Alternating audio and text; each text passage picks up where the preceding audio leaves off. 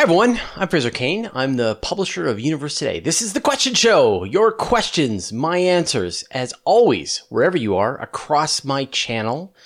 If a question pops in your brain, just write it down. I'll gather them up and I will answer them here. Now, I record this show every Monday at 5 p.m. Pacific time. So if you've got questions about any topic that you've seen, go ahead and write in the chat or join us for that live show. And then we can do follow up questions and it's a chat where people are talking with each other. So definitely check that out. And the live show is, runs for about three times as long as the recorded version. So if you want more content, that's the way to go. All right, let's get into the questions. Dimitar Savov. Hey Fraser, love your content. Is New Horizons going to become something like the new Voyager, sending us information from interstellar space for decades to come? Also, any recent update on its activities? New Horizons is the spacecraft that was sent to visit Pluto and Charon. It took 10 years from when it launched to when it was able to finally arrive at Pluto and give us the first images of Pluto up close. It really filled in the last big unknown in the solar system, which is what does Pluto look like? At one time, the ninth planet, no longer the ninth planet, according to the IU. But don't tell Alan Stern, principal investigator. He still, it's still a planet in his in his heart. After that, it kept going and it was able to do another flyby of a Kuiper Belt object called Arrokoth.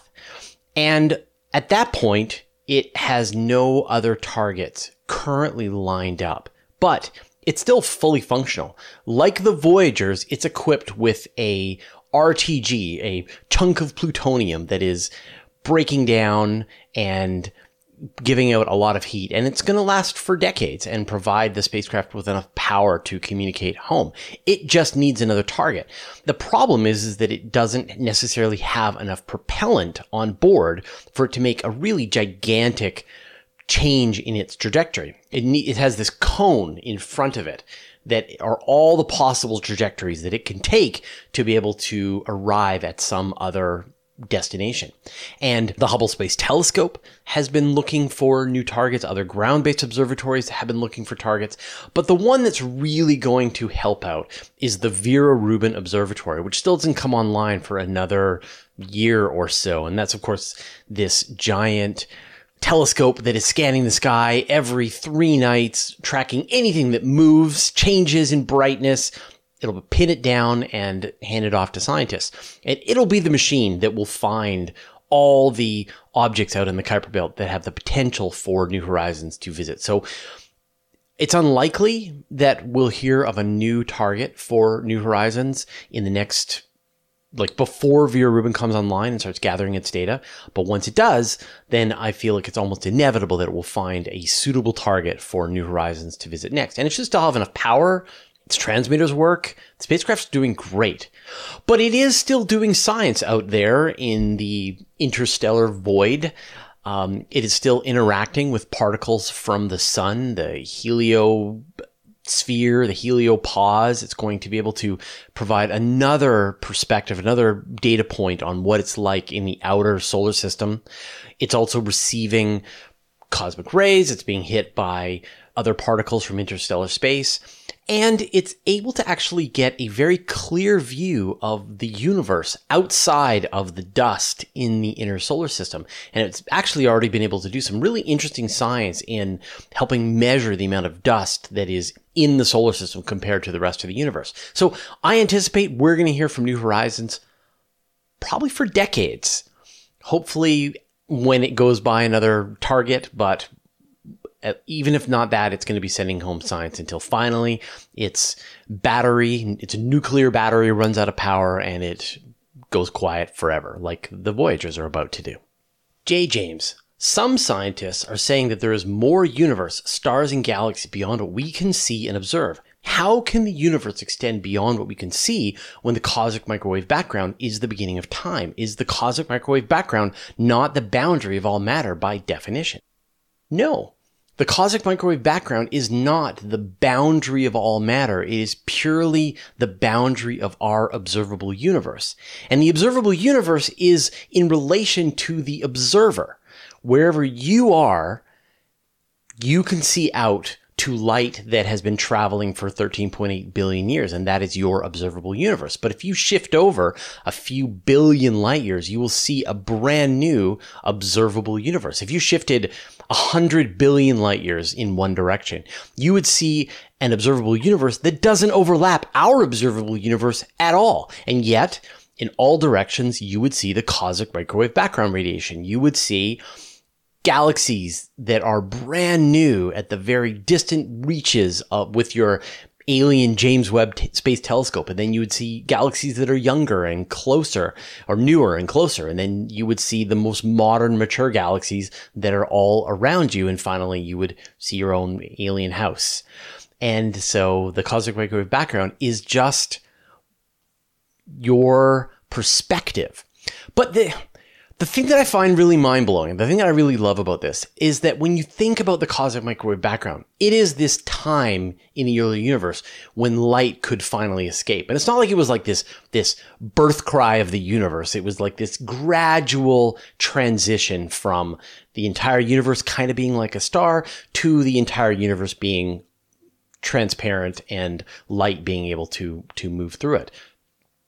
But every second that goes by, every minute that goes by, every thousand years that goes by, a new region in a widening sphere around you is releasing that cosmic microwave background radiation. Or I guess had already released it and now it is arriving at your detectors. And it's just getting bigger and bigger and bigger. And so every moment that goes by, you are detecting a brand new point of the universe. Now, it all looks roughly the same, and especially at the largest scales, it doesn't change within our lifetime. But if you could, like, watch the cosmic microwave background over billions of years, you would see it shift and change in temperatures as this sphere of observability is expanding outward and you're seeing new parts of the universe go to that point where it's releasing its light. So I'm going to give you an analogy. So think about a rainbow. Now, when you are outside and it's raining and the sun is down low on the horizon on the opposite side, you can see a rainbow. Now, isn't it weird that the rainbow is like positioned exactly on the other side of you and the sun? Right? Every rainbow is custom. The rainbow that you see is very different from the rainbow that I might see, even if we were standing very close to each other.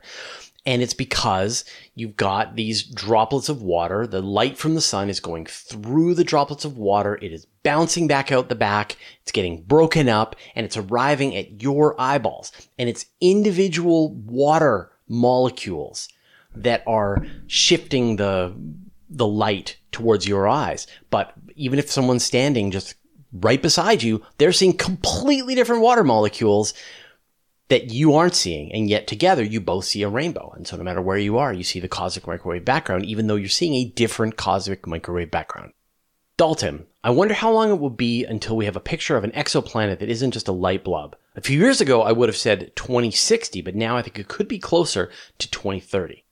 I think one of the big disappointments that people had when James Webb came online is that we didn't get these incredible high resolution images of planets orbiting around other stars. So we could see their mountains and their oceans, and their forests and their clouds and stuff. We just get a dot. Just like we've gotten dots with other telescopes. And the reality is, is that James Webb isn't big enough to be able to resolve anything other than a dot. You'll get one pixel, one very interesting pixel, a pixel that tells you the atmospheric composition of the planet, a pixel that theoretically could over time help you map out the locations of continents and oceans and cloud cover and such. But really it's just one pixel.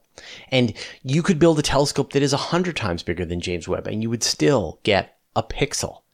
The only technology that has ever been proposed that would give us anything other than a single pixel is the solar gravitational lens telescope. And this is where you send a telescope out to the about a thousand astronomical units away from the sun where the gravity of the sun forms a natural lens. And now you're using the gravity of the sun as your telescope. And I've done an interview with Dr. Slava Turyshev about the solar gravitational lens you would need a telescope that is like 10,000 kilometers across to match the power of the solar gravitational lens. And then you get to see a megapixel image of an exoplanet. So until we're building telescopes in the kilometer scale, the tens of kilometer scales, we're not going to get any kind of resolution that is better than one single pixel.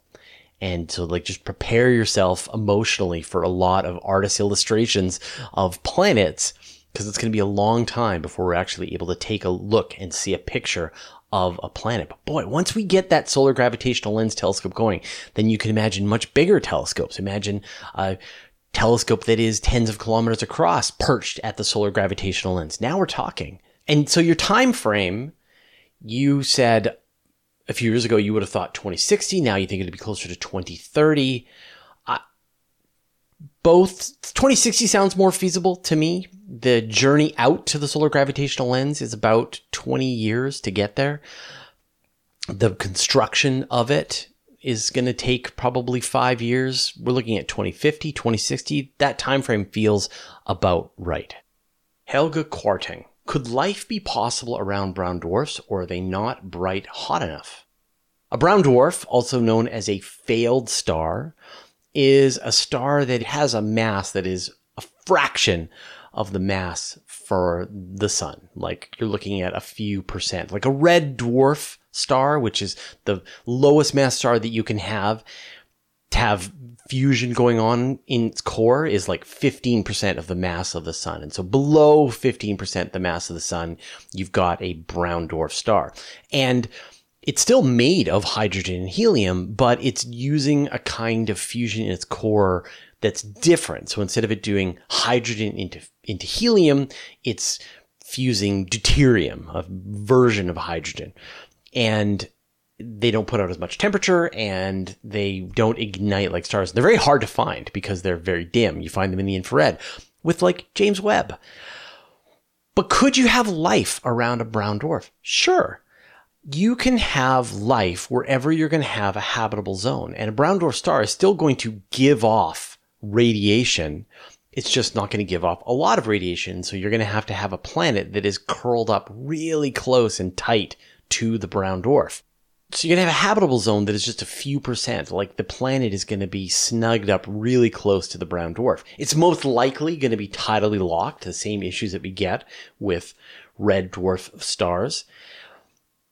And the star, the brown dwarf, isn't fusing hydrogen into helium. It's just fusing this deuterium. And when that runs out, it's going to run, stop putting out its, its heat. So it's not the best place to set up shop for the long term. But yeah, in theory, you could have a habitable zone. The, the idea that you need a sun-like star with a planet in the habitable zone is really getting overturned by the scientific community. People are finding that liquid water can be maintained on in all kinds of circumstances. Like if you took the earth and you just pushed it out into the universe away from the sun, there would be liquid water still inside our planet for billions, maybe even trillions of years as the planet cooled down, as the as the as the radioactive materials decayed inside the planet. You could have a brown dwarf with an ice moon around or ice planet around it and the tidal forces of multiple ice planets are are interacting with each other and you're getting like Europas and Enceladus around these brown dwarfs. So our idea of what is a habitable planet and a not habitable planet is really shifting and changing at this point. In Prado we trust. When will the SpaceX orbital test happen in your best guesstimate? So today we saw a uh, test fire of the Super Heavy with seven of its Raptor 2 engines. Before we think we saw three, and then we, and before that we saw one, and we also saw an explosion of one. So now we're up to seven, but there are 33 engines on the Super Heavy. So they're going to do some more static fire tests, building up the number of engines that they do. And if there's any problems, that booster could explode. So let's assume that they keep ramping up the tests over the course of a couple of months. I would anticipate seeing a orbital test of super heavy, and this is just like me picking a number out of the air, right? I'm sort of like I'm I'm I'm calculating all the variables. I've got I've got like, what is the amount of time it's taken to build Super Heavy so far? What is the Musk time multiplier? How technically complicated is it to continue development of this rocket? Starship is complete. Super Heavy needs to be tested some more. Are they really not going to do a test flight of Super Heavy? They must do a a hop test with Super Heavy. So I would suspect we would see that before we see an orbital flight. March. That's my guess. March. That we should see a orbital flight of Starship in March. But that is a guess. I have very little to go on beyond my experience at this point. Constellation Pegasus. What are your thoughts on finding gravitational waves in the cosmic microwave background? When the Big Bang began, we've got this rapid expansion of material in the universe, and it wasn't even. And so you got gravitational waves rippling out from all the places that this happened. Like you create gravitational waves as you're just walking around. And if you've got enormous amounts of mass, like chunks of the universe amounts of mass moving around, you're going to get gravitational waves. And those gravitational waves are going to have a very long baseline. They're going to take a long time for those gravitational waves to pass the Earth. And yet, just with the, like with the cosmic microwave background that we talked about earlier, as time goes on, we will see the gravitational waves from the beginning of the universe at different regions, at this expanding outward sphere of the beginning of the universe generating its gravitational waves. And so it's never too late to tune into the gravitational waves at the beginning of the universe.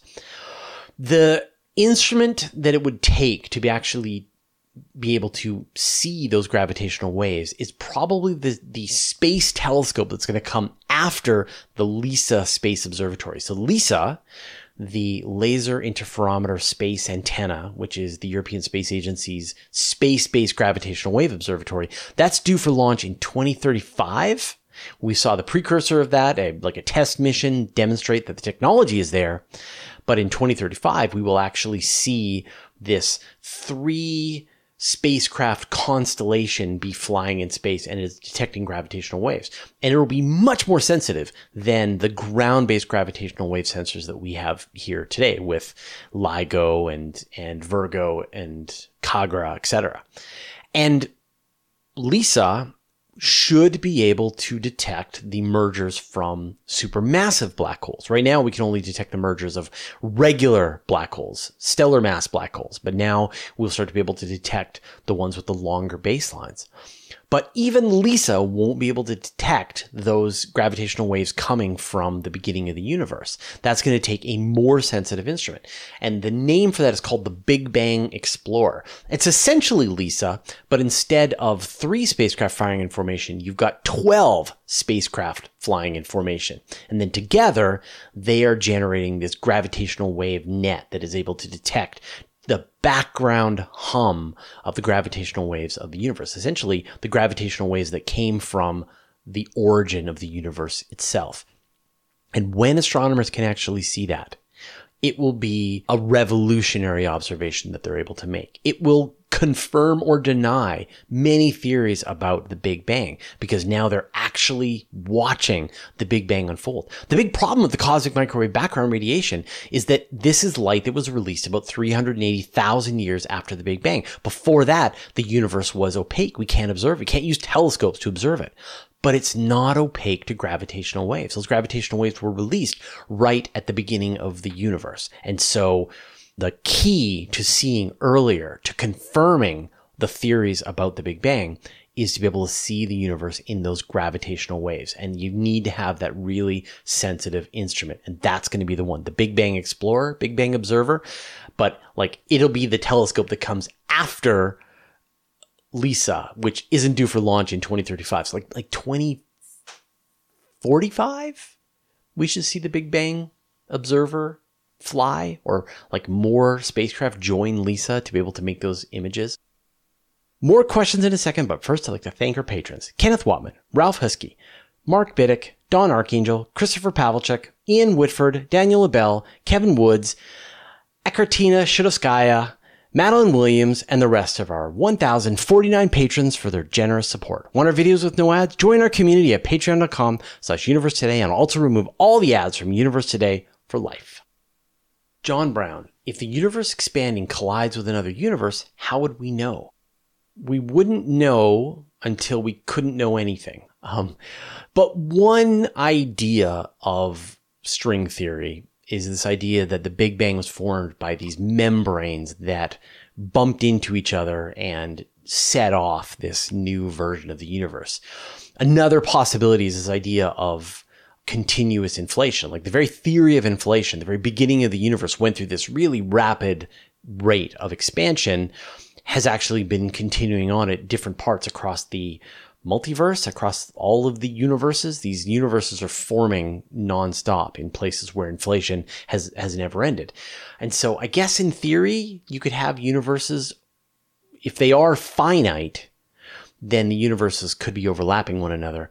And you would have this place where, where I don't know, it's like a Venn diagram of universe where you've got the laws of physics from one universe overlapping the laws of physics from the other universe. What would happen in the middle? Well, you would have the laws of physics making no sense to either universe, which would be bad for life and everything. It's been theorized that some weird anomalies in the cosmic microwave background radiation could be explained by universes overlapping into our universe. How would you know that something's happening? Well, the nothing can go faster than the speed of light. And so as the universes are colliding with each other and the implications of those collisions are rippling out, they would be rippling out at the speed of light. And that's also the speed at which you could observe them. And so you'd be there sitting looking at the universe and it looked absolutely normal. And then suddenly the, the wave of confusion passes over the earth and now the law of gravity doesn't make any sense the molecular cohesion doesn't make any sense you come apart at an atomic level and all of your fields dissipate into the universe or turn into unicorn tears so you you wouldn't know it would have just happened and suddenly you would be in non-existence helga Quarting with Titan slowly moving away from Saturn, will it eventually be ejected from the solar system or would it make a mess in the surroundings? How would its moving away affect other moons? Titan, well, uh, many of the moons in the solar system are moving away from their planet. The Earth's moon is moving away from the Earth at about four centimeters a year and it looks like Titan is moving away from Saturn at about 11 centimeters a year. And that was actually surprisingly quick. There's fairly new research that found that in fact Titan is making a very dramatic change in its distance. But I say dramatic, but like 11 centimeters is still not a lot. Like the moon will take tens of billions of years before it completely drifts away from the Earth and is captured by the sun. And so Titan would be the same thing. And of course, the big time limit on the solar system is the death of the sun. The sun will die in five to six billion years from now and gobble up the inner planets and mess up the orbits of the outer planets. And if Titan is still drifting away at that point, I'd be amazed. The other thing that is sort of working to the dissolution of the Saturn system is the interactions with Jupiter. And one by one, the planets are going to get kicked out of the solar system by the gravitational interactions of Jupiter and Saturn and the other ice giants. And within about 100 billion years, all of the planets will probably have been kicked out of the solar system, even though the sun is long dead and is just a white dwarf star, and also interactions with other stars that are coming too close to our solar system. So uh, I wouldn't worry about Titan making a mess with its surroundings. I wouldn't worry about it disappearing from Saturn. It has space is big. 11 centimeters is not very quick and it has, can travel out for longer than the, the solar system will be around. Gonzalo Lozada, do you think that antimatter black holes could exist? What would happen if it collides with a regular black hole? This is a question I've done a whole video on, and we covered this in Astronomy Cast, and it's interesting this question keeps coming up. So, there is no such thing as an antimatter black hole. There are just black holes. And black holes are made of black hole. They're not made of matter, they're not made of antimatter. And so follow this, this thought experiment if you take the Earth and you feed it to a black hole, you've got a black hole that now has the mass of the Earth. But if you take an Earth's worth of energy and you feed it to a black hole, maybe in the form of light, you will get a black hole with the mass of the Earth because through E equals mc squared. So you've got the E, which is the energy that you're putting in, is going to be equal to the mass of the Earth times the speed of light squared. So it's an enormous amount of energy. And yet, if you fed that to a black hole, you would get a black hole with the mass of the Earth. And you wouldn't know which one it was. Was it a black hole made of energy or a black hole made of mass? So when you put matter and antimatter together, what you get is energy. And that can turn into a black hole just fine. And so if you had a black hole's worth of matter and a black hole's worth of antimatter and you mash them together, you would get two black holes worth of energy via equals mc squared would be twice the mass of the black hole. So it just doesn't matter. Matter, antimatter, energy, it all just makes more black hole. And so if you put an mashed a matter black hole with an antimatter black hole, you ended up with a black hole with twice the mass. You wouldn't get that annihilation, that sweet, sweet annihilation that you were hoping for. This is not the way to get rid of black holes. Jason Cullen. Hey Fraser, with the technology that we have, what is the farthest we can fly into Jupiter or any of the other gas giants? Not far. A couple of hundred kilometers under the top of the atmosphere would destroy any spacecraft that we would try to send. And we've actually done this. Um, when the Galileo spacecraft arrived at Jupiter, it released a probe that descended into the cloud tops and detected the atmosphere of Jupiter as it fell. And then it got crushed by the intense pressure and temperature inside Jupiter. Um, when the Galileo spacecraft reached the end of its mission, it was crashed into Jupiter and didn't get very far. When Cassini ended, it was crashed into Saturn and it didn't get very far. And the reason is because you when you imagine a gas giant, I'm sure you're imagining this great big fluffy cloud, this puff ball of gas that's just out there floating in space. But it is not. It is hundreds of thousands of times the mass of the earth mashed together under mutual gravity to the point that the density at the core of Jupiter is starting to approach what it would take to ignite fusion, or at least deuterium fusion. It's very hot. And we talked about this story, uh, how it rains diamonds on Neptune and Uranus because you've got carbon atoms that are getting mashed together by the pressure and temperature inside the upper atmosphere, the upper layers of, of Neptune into diamonds and then they are raining down inside the planet and then they're being dismantled at an atomic level by the heat and and energy inside Neptune. And then this stuff is floating higher up again and then being mashed into diamonds again. Like at the core of Jupiter hydrogen the lightest substance in the universe is turned into a metal like it's more dense than anything that we can fabricate here on Earth. It's ludicrously dense. So a couple of hundred kilometers and then you start to hit higher and higher densities and anything that we could build would be crushed. Ruling Moss 55. Do planets like gas giants have an expected lifespan like stars or will they outlive all stars in the universe? Stars have a lifespan because they are consuming material in their core. When you've got a star like our sun, it is turning hydrogen into helium at the core. When it runs out of hydrogen and helium, it'll puff out as a red giant.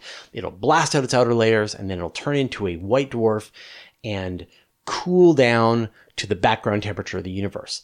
But did it die?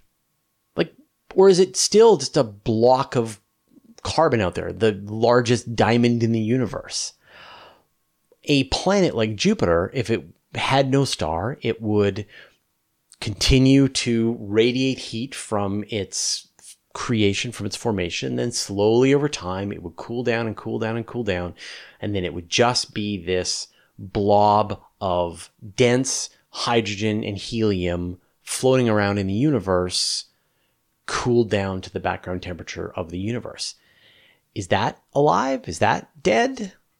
So, you know, when we think of things being living, it's things like stars that are undergoing some kind of process in their heart. But we know that the future of the universe is the heat death.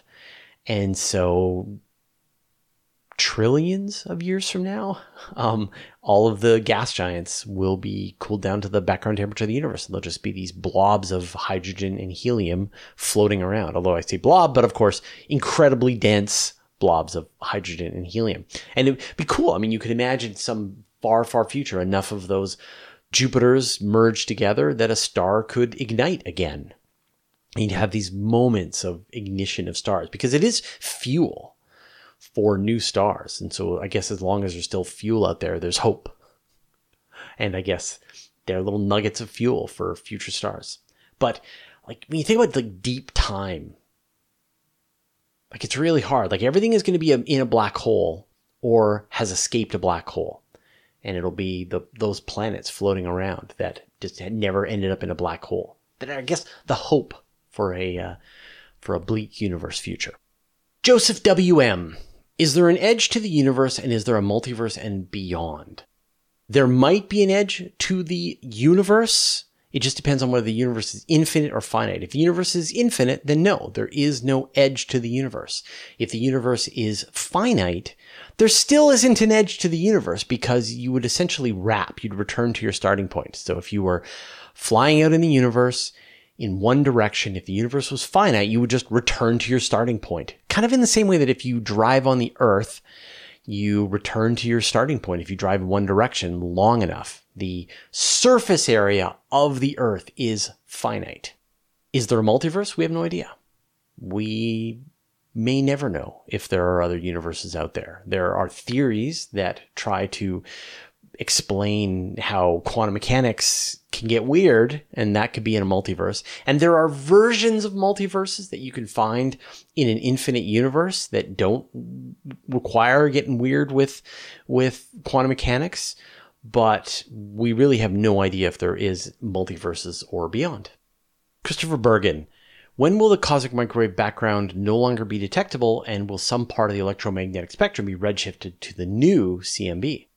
The cosmic microwave background today is in microwaves. You got to observe it in microwaves, but it wasn't always.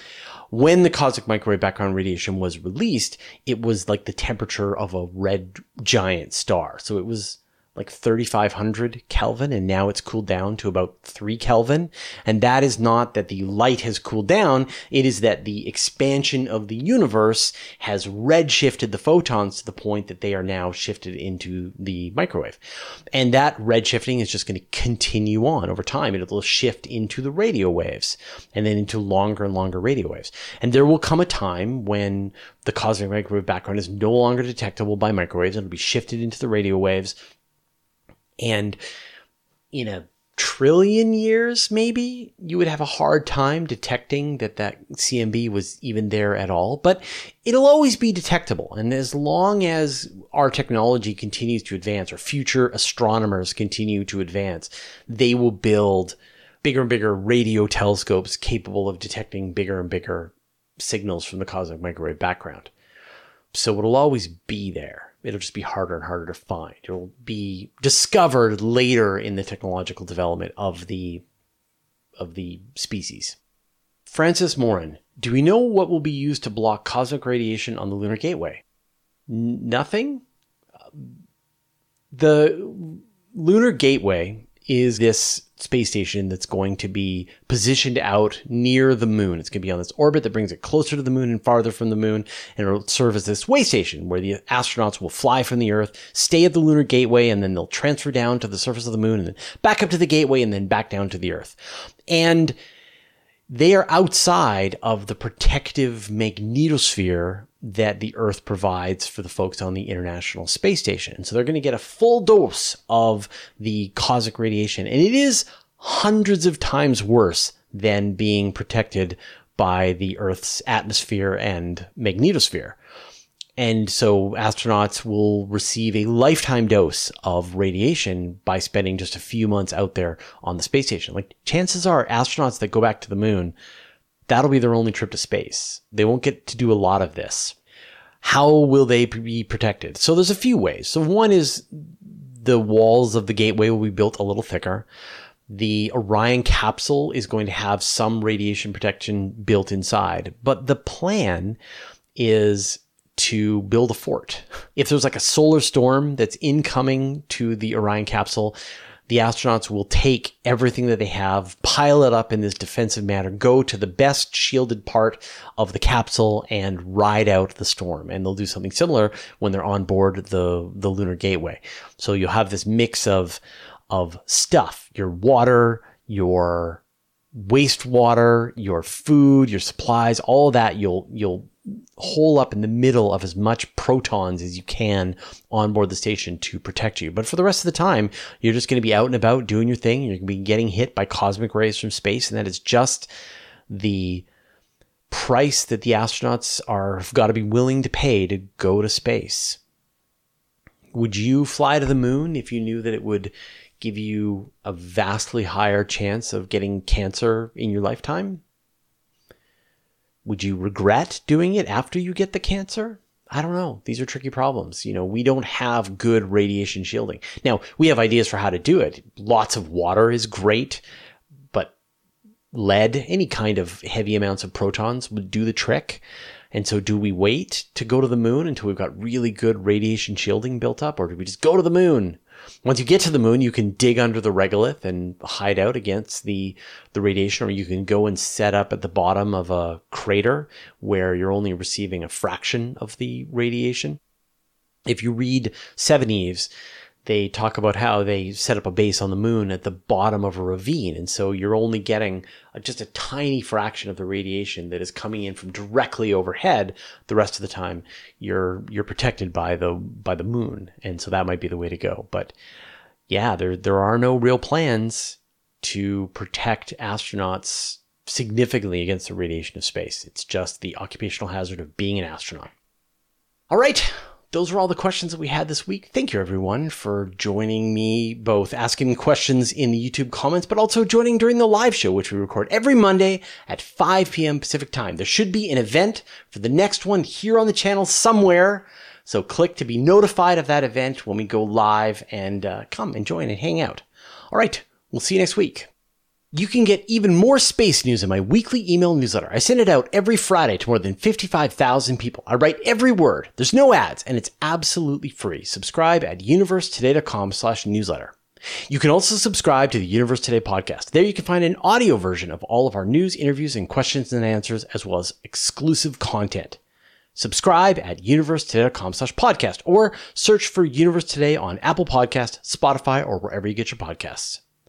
A huge thanks to everyone who supports us on Patreon and helps us stay independent. Thanks to all the interplanetary researchers, the interstellar adventurers, and the galaxy wanderers. And a special thanks to Josh Schultz and Andrew M. Gross who supports us at the Master of the Universe level. All your support means the universe to us.